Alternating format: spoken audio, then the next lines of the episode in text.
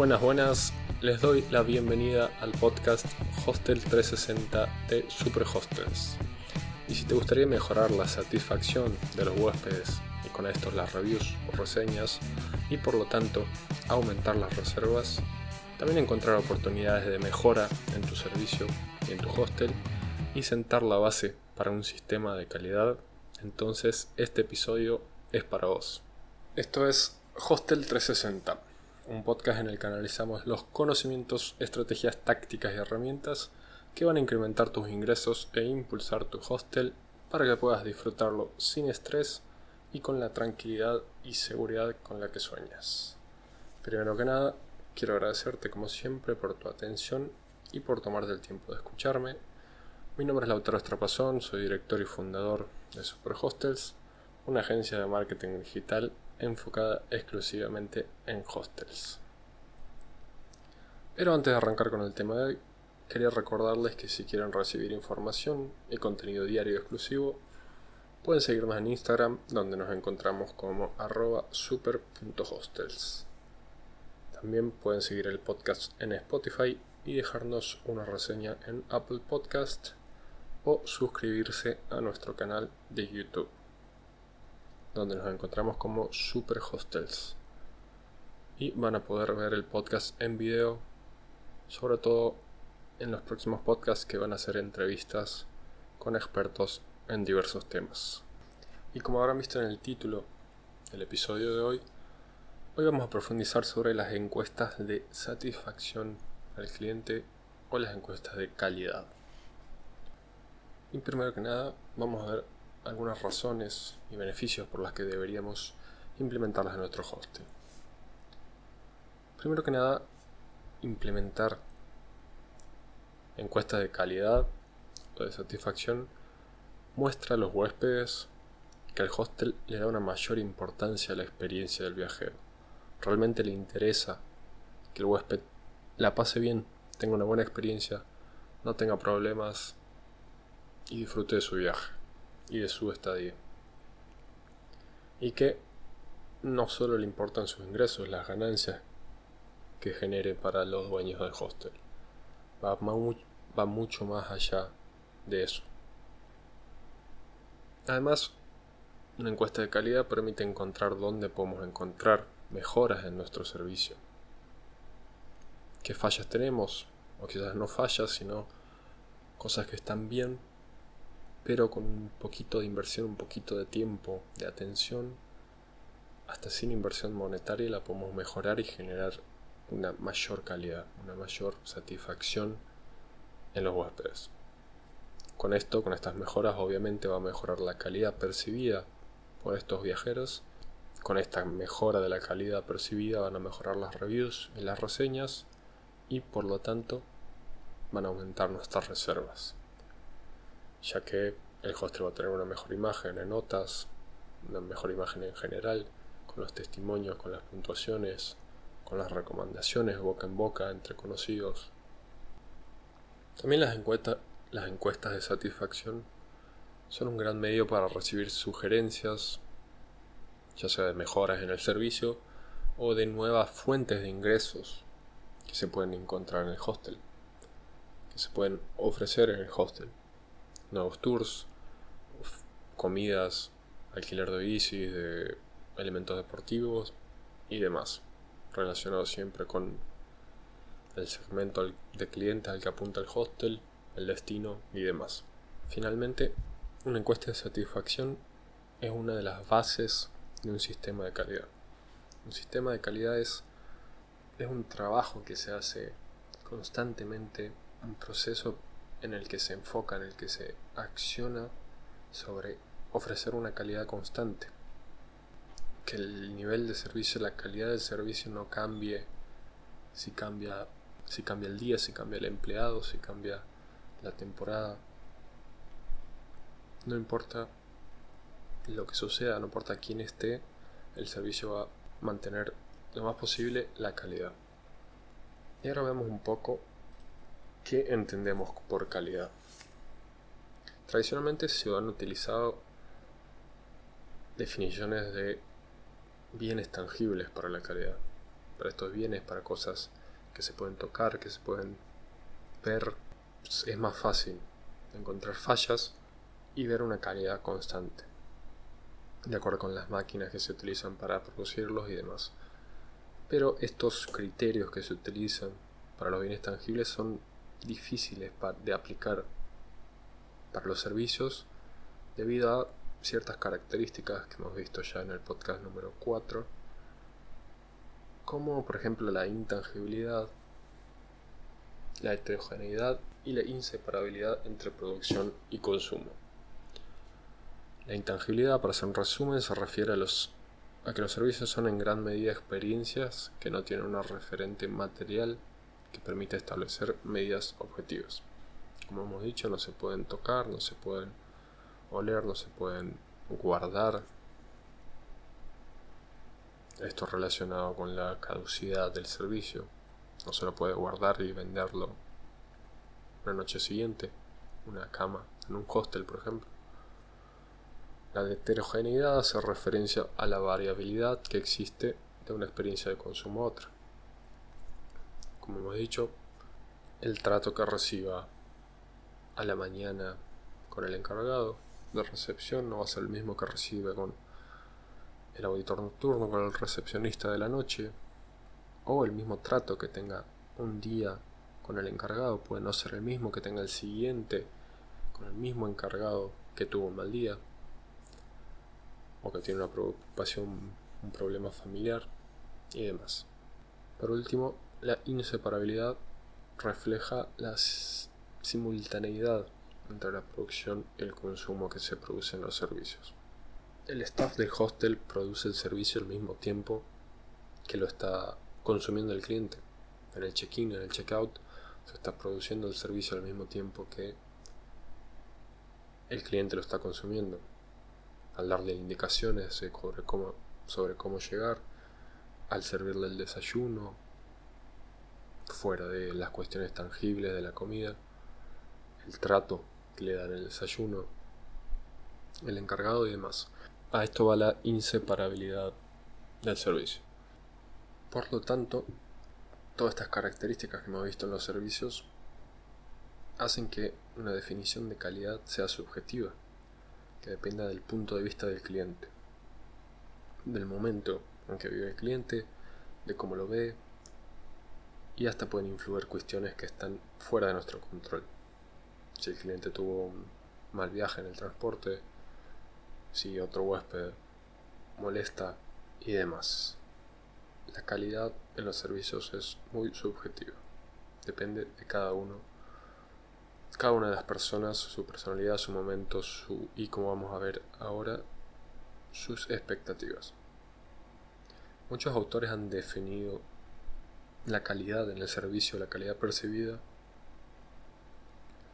como la diferencia que hay entre las expectativas que tenía el huésped, el cliente, antes de llegar al hostel y lo que realmente percibe.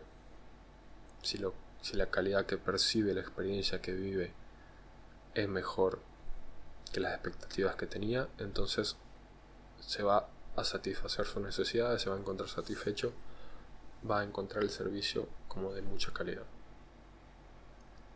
En cambio, si las expectativas son muy altas y lo que realmente recibe, percibe en su subjetividad es menor, no se va a encontrar satisfecho y no va a ver el servicio como de calidad.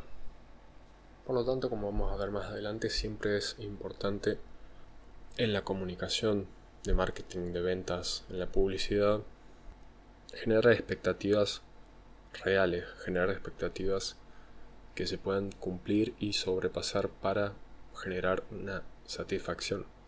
Si nos posicionamos como un hostel 5 estrellas, el mejor hostel del país, y realmente no lo somos, o no, no podemos ofrecer por ciertas cuestiones esta experiencia, la calidad no va a ser percibida así. Va a tener muchas expectativas, pero no se va a satisfacer porque estas expectativas eran más altas de lo que realmente recibió, de lo que realmente percibió. Para la elaboración del la encuesta de, de satisfacción para después generar estas mejoras en el servicio, vamos a utilizar un modelo llamado Hotel Qual. Este es un modelo desarrollado por Falsas, Sierra, Becerra y Briñol. Este modelo argumenta que la calidad percibida en, en este tipo de servicios de alojamiento se basa en tres dimensiones relacionadas entre sí, que han denominado evaluación del personal, evaluación de las instalaciones y funcionamiento y organización del servicio. Estos autores lo han encontrado como los, las dimensiones óptimas en base a las cuales se van a desarrollar, estructurar las preguntas del cuestionario de calidad. Sin embargo, aclaran que, dado al alto grado de segmentación del sector, cada establecimiento podrá elegir, elegir añadir aquellos ítems que les parezcan adecuados para recoger aquellos aspectos claves dentro del segmento en el que se ubica su negocio. Por lo tanto, si vemos, creemos que en los hostels se puede añadir una nueva dimensión, nos dicen que podría ser interesante y añadir mucho valor al modelo. Entonces ya tenemos las tres dimensiones con las que vamos, en las que vamos a estructurar nuestra encuesta y vamos a ver las fases que debemos tener en cuenta para desarrollar los cuestionarios de satisfacción del cliente. Tenemos tres fases, según Cristina Iglesias, que escribió el libro Calidad, la carpeta de trabajo de calidad en el servicio de satisfacción del cliente. Nos dice que antes de iniciar la construcción de un buen cuestionario es necesario considerar que han de estudiarse los objetivos que motivaron la encuesta. ¿Qué es lo que buscamos con esta encuesta? Buscamos implementar un sistema de calidad, buscamos medir la satisfacción que perciben los huéspedes, buscamos buscar oportunidades de mejora, siempre en lo que sea, en cualquier cuestión, hasta en la vida, es interesante y muy eficiente, efectivo empezar con un objetivo en mente. Las encuestas de calidad, los cuestionarios de calidad no son la excepción. Una vez definido el objetivo, podemos pasar a las tres fases. La primera de ellas es la redacción de la consigna para introducir el tema. Es decir, debemos empezar con una introducción, con una descripción de cada una de estas dimensiones, la evaluación del personal, de las instalaciones y del servicio, para poner en contexto a la persona que está respondiendo la encuesta, el cuestionario de calidad y satisfacción. Luego de hecho esto, vamos a determinar las preguntas, es decir, el tipo de pregunta, la duración del cuestionario y el orden de las preguntas en el cuestionario. Y luego vamos a seleccionar los formatos de respuesta. Una vez que redactamos las consignas para introducir el tema, vamos a determinar las preguntas algunas ideas de preguntas por cada una de estas dimensiones. En cuanto al personal, podemos preguntar acerca de si está dispuesto a ayudar a los clientes, si se preocupan por resolver, resolver sus problemas, si conoce y se esfuerza por conocer las necesidades de cada cliente, si es competente y profesional, si siempre hay personal disponible para proporcionar al cliente la información cuando la necesita, si siempre hay en recepción, si el personal es de confianza, se puede confiar en ellos, si tiene un aspecto, un aspecto limpio y aseado. En cuanto a las instalaciones, vamos a preguntar si las instalaciones están limpias, si son seguras, si son confortables y acogedoras, si están bien conservadas, si resultan agradables, podemos preguntar acerca de la decoración o podemos directamente preguntar acerca de cada uno de los espacios separa, de forma separada. Las habitaciones, los colchones, la cocina, los baños, los espacios comunes, la decoración, el mantenimiento, la limpieza. En cuanto a los servicios, podemos preguntar qué opinaron del desayuno, del wifi, de los puntos de venta de comida y bebidas, de las comidas compartidas o los demás servicios que se ofrezcan, los tours.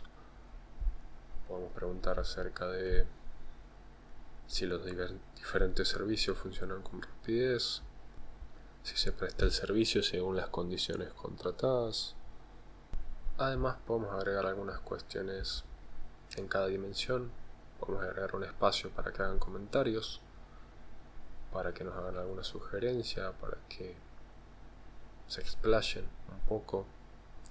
Es importante que si tenemos huéspedes extranjeros de habla no hispana, podemos ponerlo en inglés y español, hacerlo bilingüe.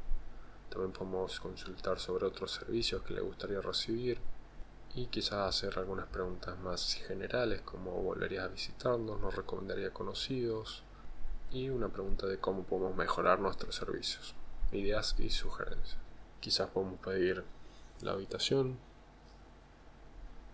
y la fecha de llegada para tener en cuenta las fechas en que se prestó el servicio y también la habitación en la que estuvo para tener en cuenta si hubo comentarios sobre la habitación, sobre mantenimiento, limpieza, sobre el tipo de habitación, si necesita más espacio y demás. También podemos preguntar el motivo de su estadía, pero como veremos más adelante, tenemos que tener cuidado con qué tan larga el cuestionario. En cuanto a la selección de los formatos de respuestas, podemos hacerlo en modo frases. Me sentí muy cómodo, no me pareció limpio, no me gustó la decoración, el personal no estaba dispuesto a ayudar, no le importaban los problemas, o podemos hacerlo en forma de escala del 1 al 5, del 1 al 10, o en una escala de muy bueno, bueno, regular, malo, muy malo, o similar. No con números, sino con palabras, pero no frases. Estas serían más o menos las tres opciones que se pueden utilizar dependiendo de cada pregunta, del objetivo de la encuesta y demás. Cristina Iglesias nos señala que la mayoría de los eventuales problemas que presentan la redacción y la fluidez de los cuestionarios pueden anticiparse y corregirse, pero no hay nada que sustituya a una prueba previa a la entrevista. El objetivo de esa prueba previa serán confirmar que las preguntas, preguntas apuntan a los objetivos deseados, descubrir qué palabras pueden generar dificultades, qué palabras pueden hacer que no se comprenda bien. También se pueden rechazar las preguntas, que no aportan la información necesaria y estimar la duración de la encuesta. Si vemos que se hace muy larga, podemos, con esta prueba podemos reducir las preguntas o cambiar el formato de respuesta y demás. Es importante tener en cuenta el medio a través del cual se hace este cuestionario de satisfacción. Este se puede hacer en el checkout, ya sea en formato papel, en formato interactivo con una tablet, el propio celular del huésped, o se puede hacer post checkout cuando el viajero ya se ha ido a través de mail, de alguna app que vienen enfocadas, aplicaciones enfocadas en estos cuestionarios específicamente. Lo importante aquí es ver en qué formato las personas tienden a responder más, a aceptar el cuestionario, porque no todas las personas lo van a aceptar, ya sea por cuestiones de tiempo. Si lo queremos hacer en el checkout, están muy apurados con la salida. Lo podemos hacer al, en su último desayuno, quizás. Así no están tan apurados con, con la salida. El tema de hacerlo después del checkout, cuando el huésped ya ha seguido, es que pues, suele olvidarse o suele perderse el mail o la solicitud Pero lo importante es medir cuál funciona mejor, quizás hasta probar con los dos, ver cuáles son más efectivos y cambiar y mejorar. Si las personas no aceptan hacerlo en el checkout, podemos preguntar si se lo podemos mandar por mail, sin ser muy insistente.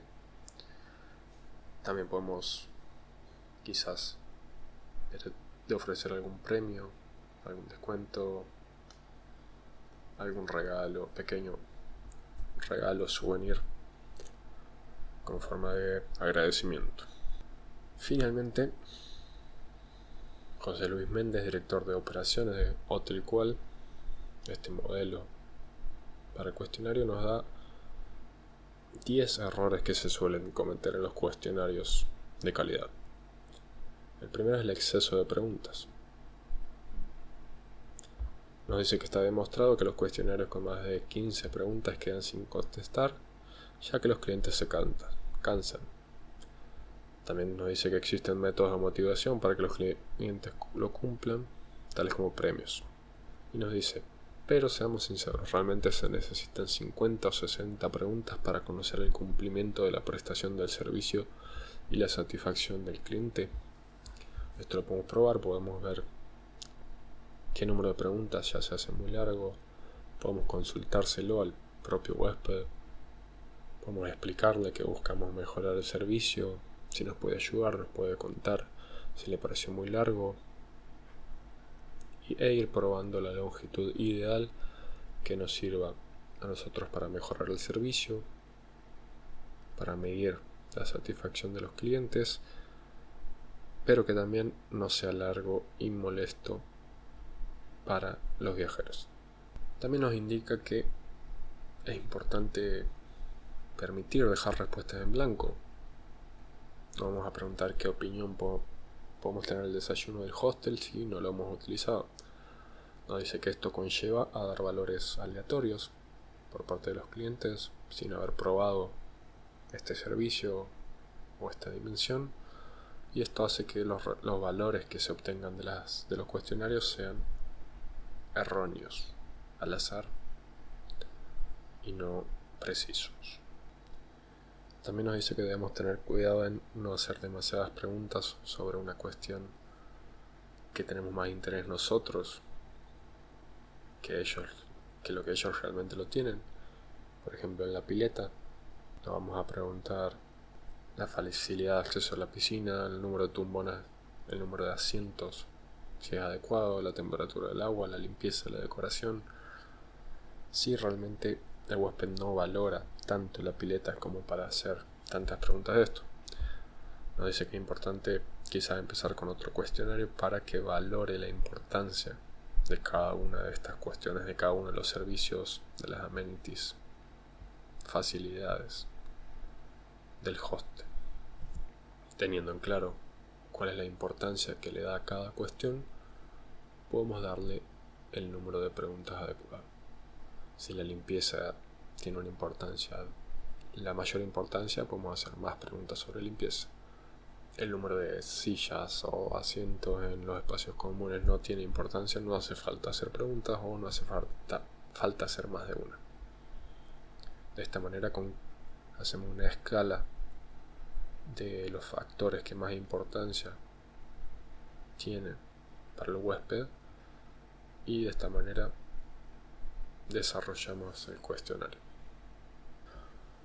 También nos dice que es importante hacer preguntas que estén relacionadas con factores que podamos, en los que podamos influir, en los que podamos tomar decisiones preguntamos qué opinan de la antigüedad de las instalaciones, no hay mucho que podamos hacer más que hacer una super remodelación para que no se note esta antigüedad o cambiar de edificio. En cambio, si preguntamos qué opinan de la ubicación de la distancia en la playa, y vemos que esto es muy importante para ellos y es una cuestión que se debería mejorar y esto añadiría calidad en el servicio, podemos ofrecer un servicio de transporte a la playa. Y desde la playa hacia el hostel. También debemos tener cuidado en solamente usar los cuestionarios que tengan reclamos, que parezcan negativos, para ahorrar tiempo. Debemos utilizar todos para tener un promedio general, tanto positivo como negativo, y ver cuáles son las cuestiones más importantes, con más fallas que se pueden mejorar. Y para finalizar, si le están interesados en desarrollar un cuestionario de calidad en su hostel, no duden en escribirnos, ya sea por Instagram a arroba super.hostels o por mail a comunidad arroba super y con todo gusto les ayudaremos a desarrollarlo. Las fuentes que hemos utilizado para este episodio son el blog de Hotel Cual, que está en nota de blog José Luis Méndez, director de operaciones de Hotel Cual. También un fragmento del libro de Hotel Cual, una escala para medir calidad percibida en servicios de alojamiento. Y el libro de Cristina Iglesias, calidad servicio y satisfacción al cliente. Esto es todo por hoy. Espero que este episodio haya sido de mucha ayuda. Nos estamos escuchando la próxima. Chao.